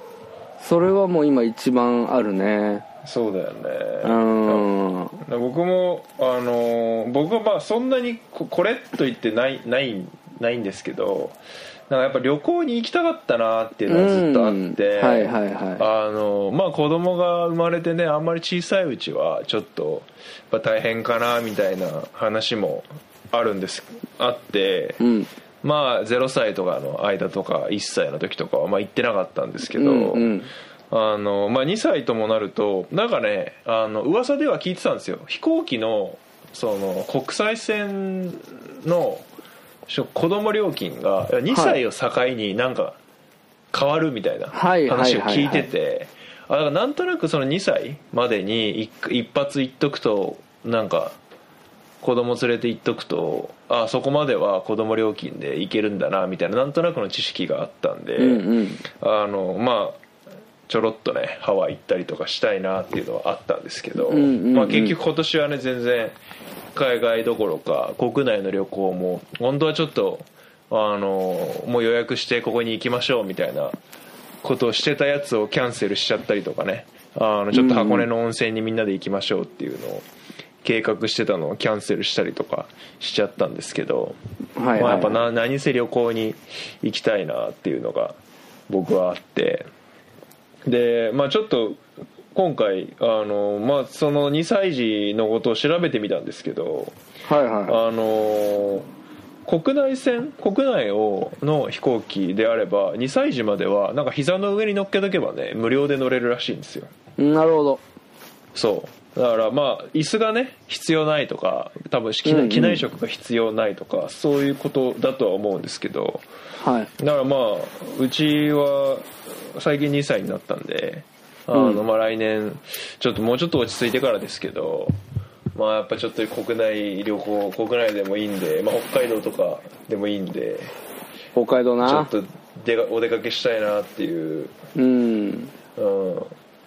ぶっ飛びたいなっていう、ぶっ飛びたいなっていうねぶっ飛びカード、うん、ううんんかなっていう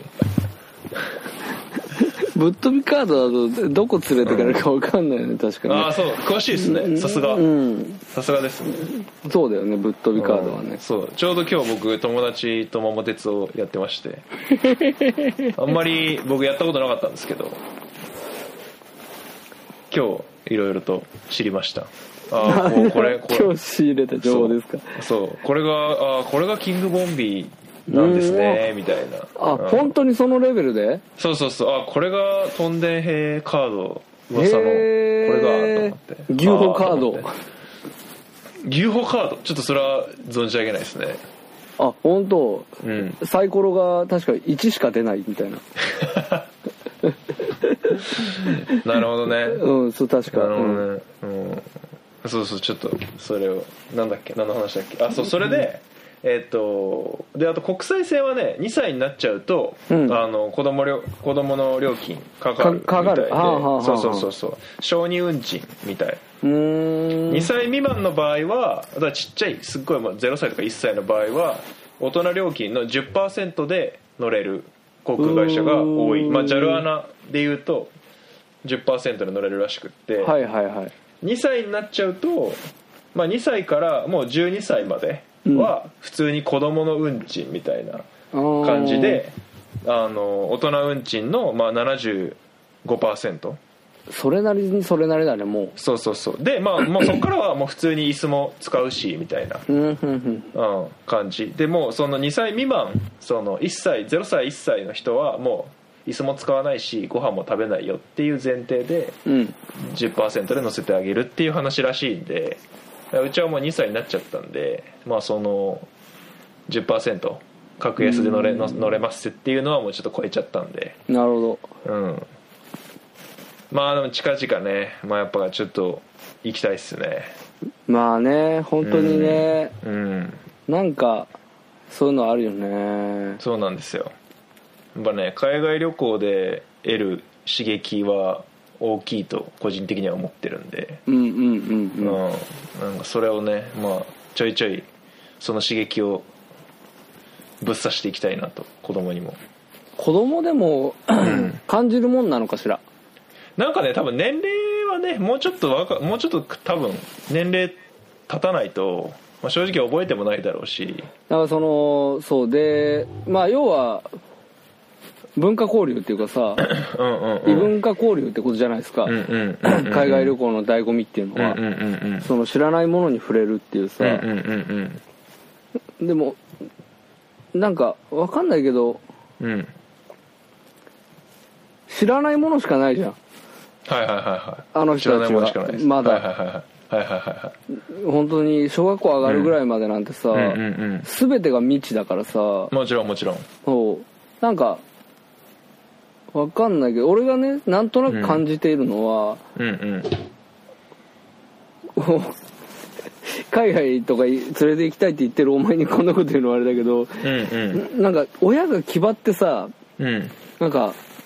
なんか経験させてやりたいとか思ってうんうんうんどうんっか連れてったりするとさうんうんうん俺はね案外空振りが多いっていうかうんああなるほどねうん親のうん満足で終わっていくことがすごく多いまあまあそうだよねまずはこっちが楽しこっちが行きたいっていう気持ちの方がまあ強みいよたねいだな、からねそうそうで、うん結構こっちが楽しくて、うんうんうんなんかあれめっちゃ退屈そうにしとるとか、ああはいはいはいはいそうそうそうなんか普段と変わらんとかさ、はいはいはいはいそうそうそそのテンションがさ、はいはいはういん、みたいなことあはー比較的多いなって思っててなるほどねそうなそうるほどねだだからもうなんか俺はね勝手にもうんう、なんっていうかそのすごく刺激的なことっていうのは、うんうんうんもっと大きくなってからでいいなって思ってはいはたいんはだいけはどいはいはいそう確かそうにそう確そうかにそれは一理あるかもしれないですね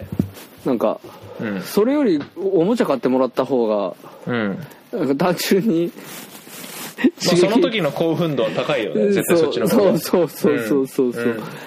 う、で結局記憶にも残らないみたいなさはいはいはいはいはいうんなんかうんうんうん貧乏症だからさなんかうんうんう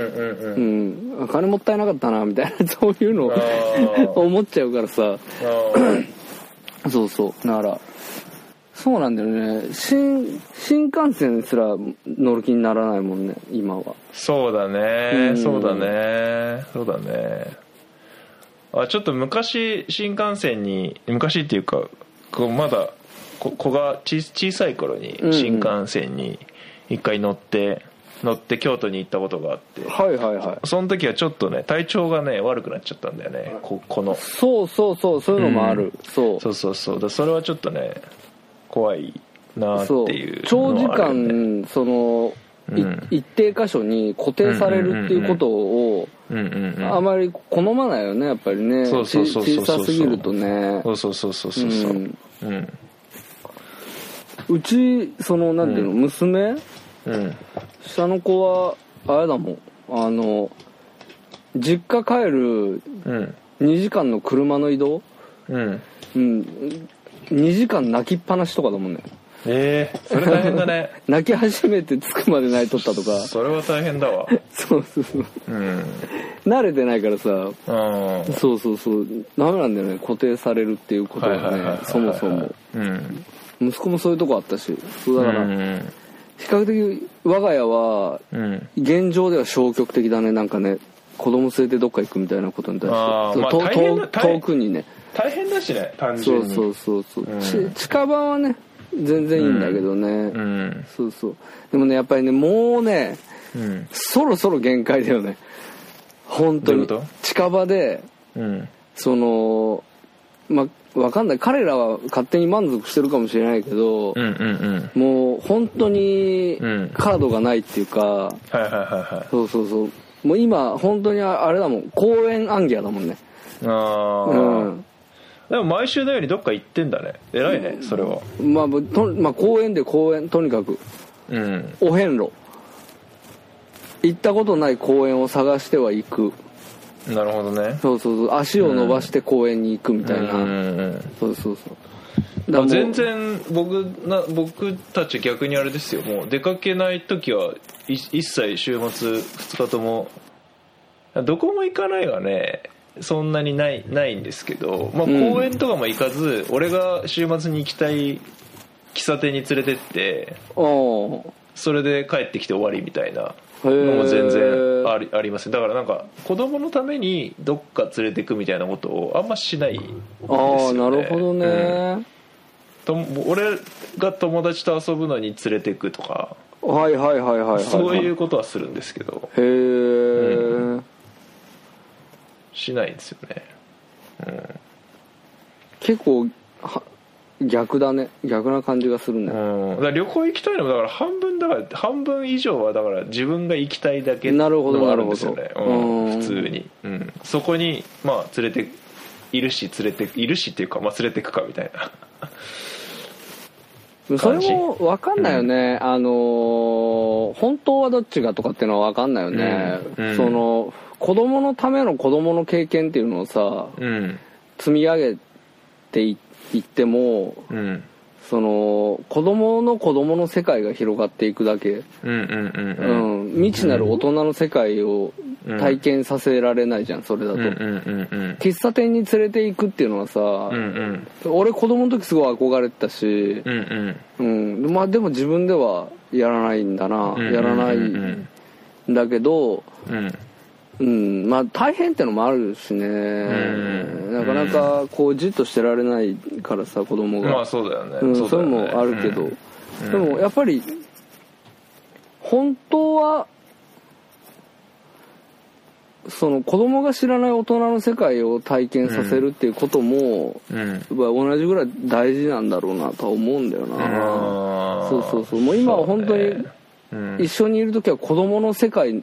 に俺が一緒に付き合ってるっていう状態だああかなるほどねまあその方が子供もきっと楽しめることは多多いだろうねきっとねそりゃら子供向けののコンテンツなわけだからうんうんでもやっぱりなんかこう子供だよねそれはね子まあまあ供そうだよのねままというかさ、この人は子供のままでいいのかもしれないけどさ、うんそうそうそううんうん俺ねだか銭湯とか行きたいの一緒にああいいじゃんうん、でそれもやっぱりちょっと今はばかられるんだよねああなんかわかんないけどサウナとかってさうんい行く行ってるあ今僕は行ってますねどんな感じなの今ってと俺もう本当行かなくなっちゃったんだけどまあ、コロナに僕なっがてから行くところは僕が行くところは、まあ、ある程度こういう感染症対策してますよっていうのをちゃんと打ち出してくれてるところ予約制にしてるとかあなんあか絶対混まないようにしてるとか、うんそういうところに行くんですけど、うんそのそもそもそのサウナとか温浴施設でそのココロナのクラスターって出てなくてまだ確かに要はあのもう今結構聞かない気がするねそうどういうところでコロナが発生するかって結局飯食うとこ酒飲むところみんなが喋るとこあーはいろはいはいはいなはいんですよはいはいはだから別にサウナの中って喋んないしいうんうんうん特に男のサウナは、んなんか女性のサウナは結構ワイワイしてるらしいという噂を聞くんだけどああそうなんだだだから危ないかももしれないけど、うん男性のサウナはもう喋んないしそうだもとも黙々と喋んないとしそうだねそうそうそうしもう今って結構もうサウナの中で喋っちゃダメだよっていうのが結構マナーにちゃんとなってるから、うんうんうんだからだし、まあ、温度も高いし湿度も高いからそのまあ移りようが、まあ、ないの万かが一そうか感染してる人がいたとしてもその人と対面でベラベラ喋り喋るわけじゃなベラベラ喋いしるわけじゃないから移りようがないんですよね。うーんうん、っていうことが、まあ、ある程度明確になってきたから、うんうんうんそのまあ、最近、まあ、最近っていうか、まあ、ここ数ヶ月はい行ってるんですけど俺は、ううーんんでもやっぱりそうね大人数でなんか、まあ、飲み飲み屋に行ってそこで密密集してマスク外して、ワイワイ喋ってみたいなことだけはねもう本当にしないように。うんうんしてそれ以外はまあそんなに自分のことはそんなに気にせずにやってるって感じかな、だからまあサウナも行ってるしまあだからあの行くたまに行くところでその子供が結構いるところがあるんですけど、はいうん、で今もそこもあの子連れのお父さん結構増えてますねまたああそうなんだうそうかんうんそろそろじゃあ行ってみてもいいのかなまあいいんじゃないかなと思うけどうーねんうんそうそうやっぱりこう体使う仕事になってさうん、はい本当はよりこう今温浴施設を求めてるんだよねはいはいはいはいそうそうそうでもサウナとかもすごい行きたいんだけどうんどうなんだろうなでも今の話聞いたらうん大丈夫そうだななんまあか、き基本はねそんなにまあサウナ室の中でめ対面して誰かと喋ったりするのはやめた方がいいと思うけどう、んうんうん、まあそれ以外はマスクしてサウナまで行ってそ黙っうてか入って黙って帰ってくればまあ、うん別に問題ないと思いますよ全然ううん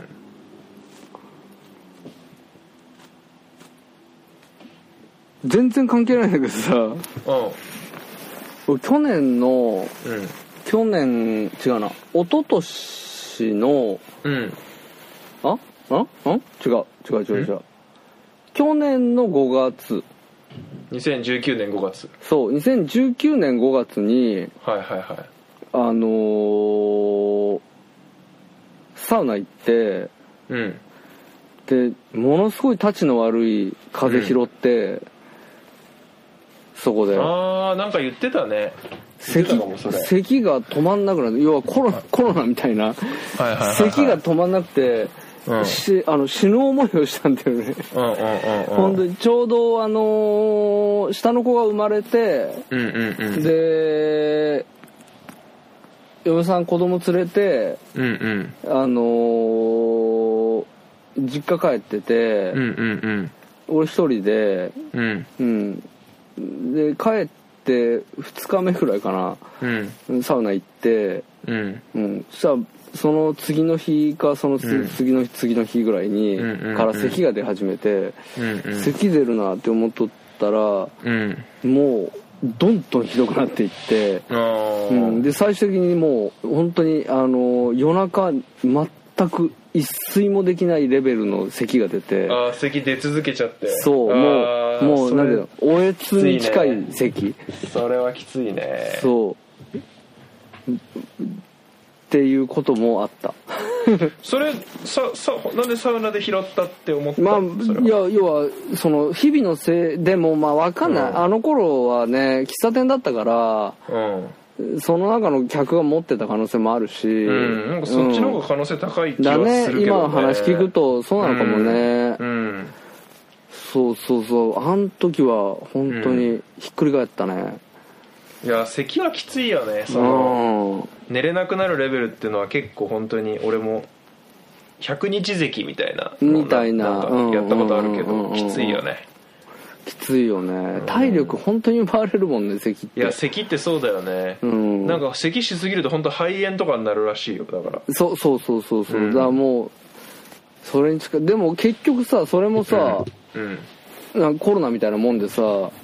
分かんなかったんだよ原因が、まあそうだよね風邪じゃないってそ言われてうだよねそうのなんか喉がうん炎症を起こしたりしてないみたいな、うんうん、でとにかく咳だけ出てるみたいなう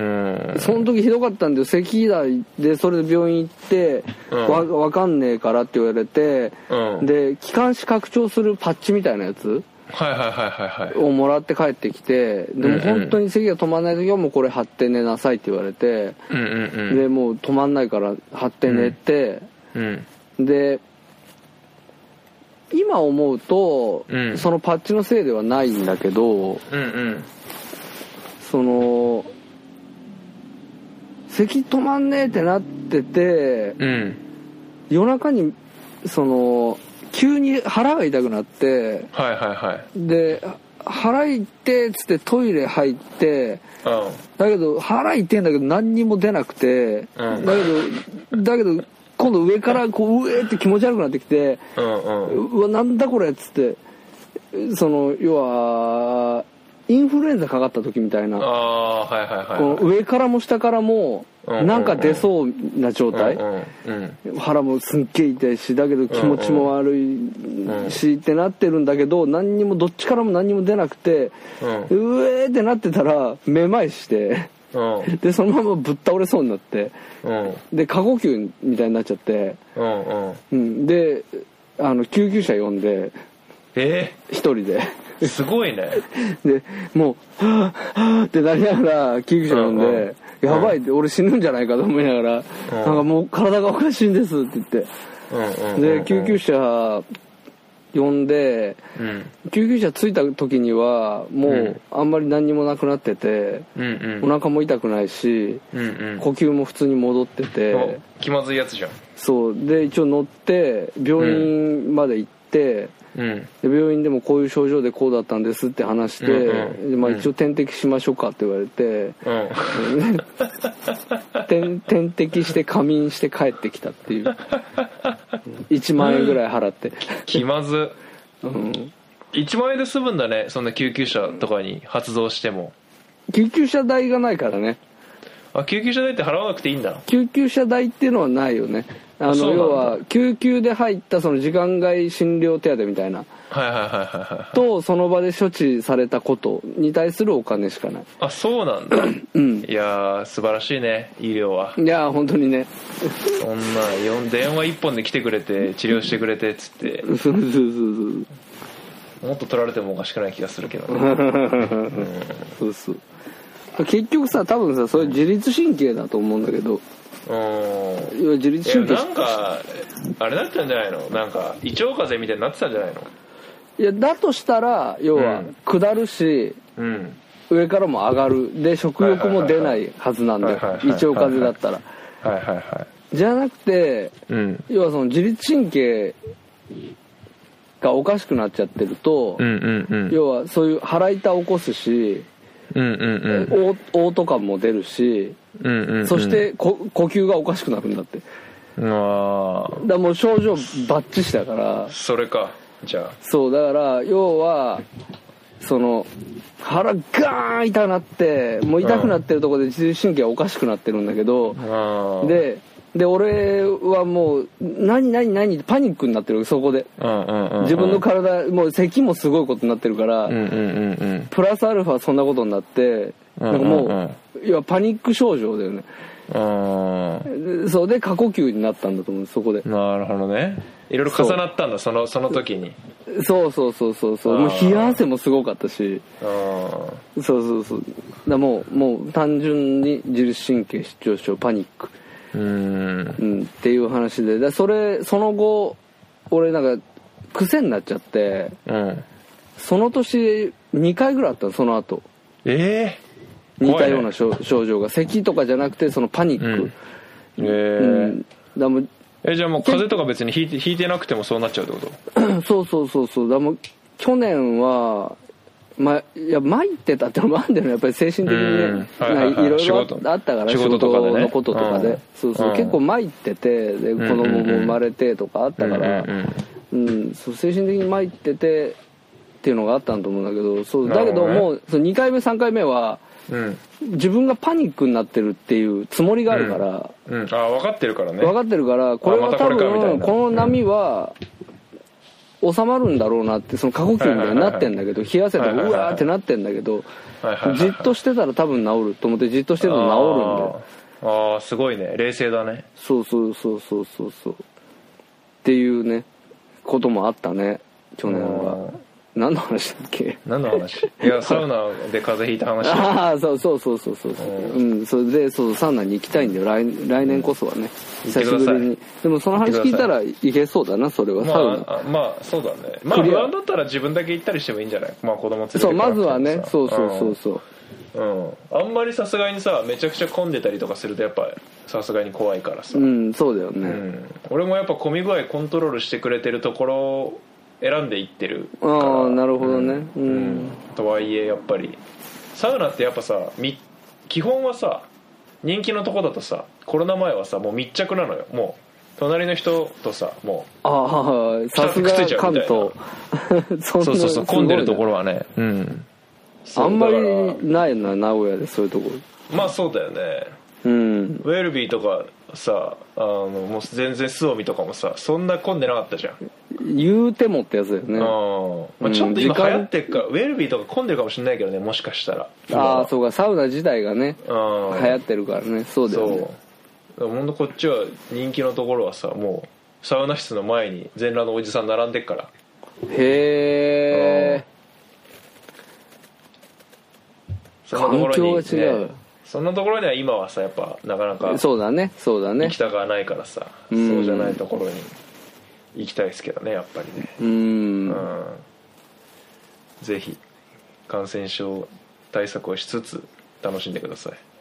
そうねはい、まああとはやっぱあれですよねもう単純にあの面つき合わせてうん乾杯ですよねそうそうそうそれをそれをなな、うん本当になうんそれだよなうんできないもんなもう今、うん マジうんなんかまあ生地やっぱり聞くところによるとなんか結局その飛沫が出る距離とかの話で、うんうんなんかやっぱり叫ぶようなこうコミュニケーション、うんすっごいうるさい飲み屋とか、キャバクラとか、うんうんうん叫ぶようなコミュニケーションとかがあるところが本当にやばくて、う普ん通になんか飲食店でも気使って椅子が一個ずつ一個隣であいうん一個飛ばして空いててでそんなにうるさく喋らずに食べるようなところだったらまあそんなに大丈夫っていう話もあるっぽいんだけどまあちょっとその辺はねぎ結構ギリギリのラインだからうんうんまああとね酒飲んじゃうとねうんそうだねどうしてもこコントロールできなくなるじゃんそうだねそそうだのね自それはね分の声のトーンとかさそれはそうだねそうそうそう確かにそうそうで来年は鉄道レトロいやいや本当本当館に行ってそう帰りにサウナに行サウってナ寄って、はいでそうそうそうそうっていやっう、ぱしたよねそういうねうん、うん特別なことじゃなくていいんだよね本当いにやーそうだね確かに確かにうんそれすらできなかったからね今年はねそうそうさそうさ、本当に、うんうん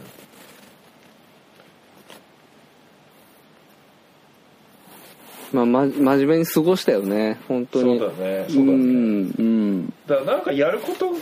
が結構なんていうの制限かかってたからさうんなんかそれはそれで面白か面白いなって思う瞬間もあったけどねなんかのんきなこと言っちゃうともう例えばなんかさうんとな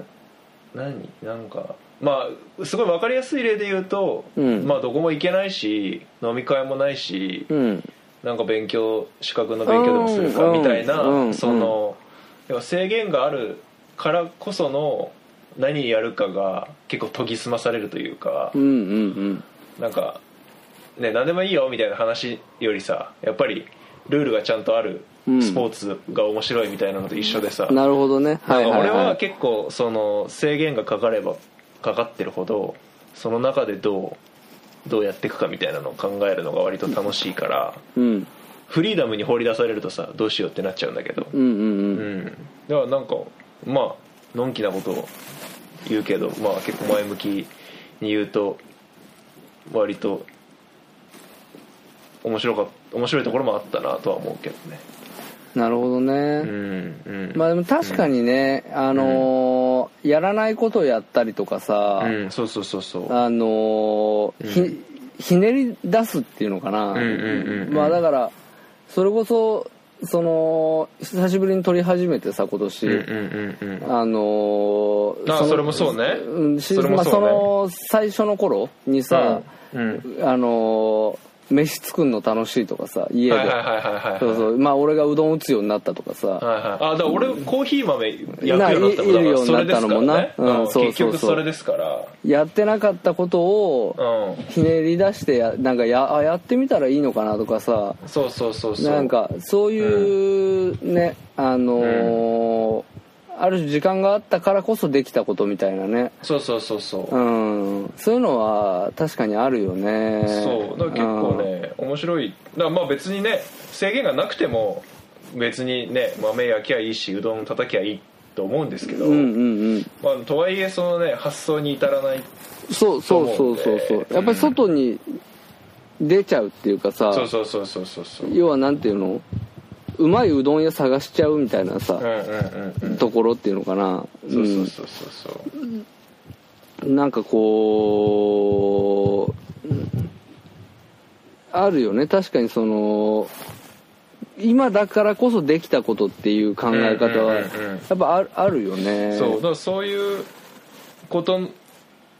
だっただからなんかすごい全然なんか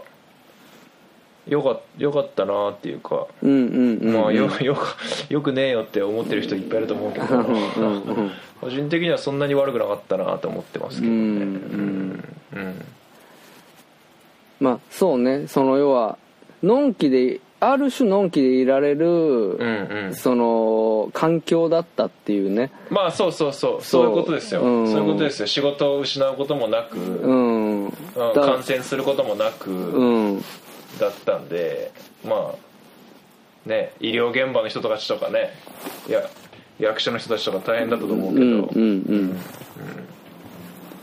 んそうじゃなかったっていうねそうじゃなかったからこそそのたの楽しもうと思えたっていうかねですですうんうんうんうんですですそれは、そうね本当に、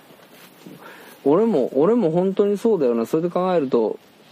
お本当にゾッとするんだけどさうんそれもあの今飲食店やってる人たちからしたらさうんうんああそうお前は良かったねって話だけどさうんうんたまたま偶然にもさ、うんうんうんその業界から離れてさ、うんうんううんんでまあほぼほぼ影響を受けないようなそうだよね業業界で仕事をし始めてさ、そのこの年にね、うんうんそうでまたその転職のタイミングもさうん要は一歩遅かったら本当の本当の一歩遅かったら、うん俺もしかしたら転職うまくいってなかったかもしれないって思う,、まあそうだよね思うんだよねそうだよねこの時期ね求人なくなってる会社も結構あるからねそうそう選べなくなってるじゃん、絶う対んに、うんうんうん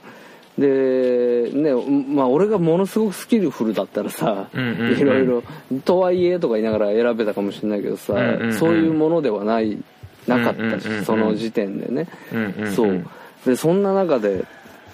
なんだかんだこうのんきでいられる立ち位置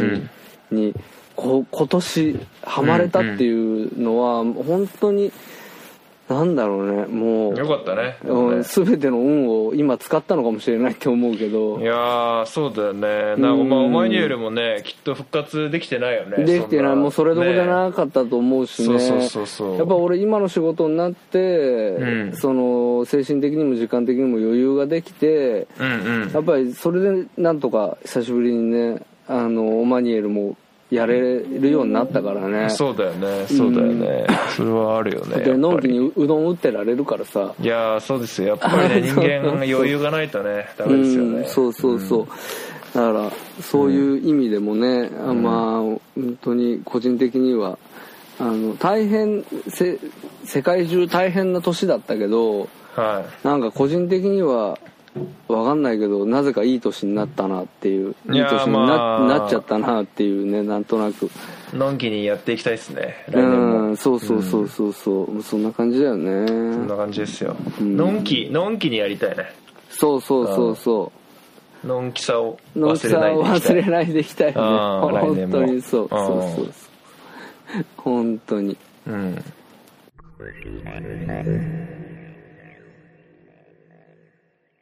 はいということで第128回は、まあ、だらっとそうだ年ね末の話とか、は来年の話とかしましたけどいまああの年の瀬ですんでねそうですね年の瀬なんで、うんまあ、やっちぱょっりねとまたこれも頑張って31日にはアップして年末のうちにはアップしますよはいまあでもまあこの「お前にはなんか聞いてないでライジン見てくれ」っていう話なんですけ そうだね村上レイディを聞いてもらわなきゃいけないしね どああ村上レディオもね聞いてもらわなきゃいけないんでそうそうそうまそうそうあちょっと31日にはちょっとまでにはちょっと上げるようにやっていきますんで、頑張ってくださいはい、頑張ります頑張って来くださいとか年来年もよろしくお願いします、いやもう本当にねあのー皆さんのおかげではい、なんとか続けられているんですかあーいやっていうか来年もよろしくお願いしますはみんなに言ったわけじゃなくて俺は周囲に言いました今 あそういうことねはええまあ来年もね、あのーのんびりとやっていきましょうよ。はいまたね。やっていきましょうはいはいはいそうですよい。もう39の年ですからね。 39、えうん39の年、本当に39の年か、それは本当かそうそうそう、39の年になる。そっかそっかそうなっていきますから、来年からは。うんいや40歳じゃん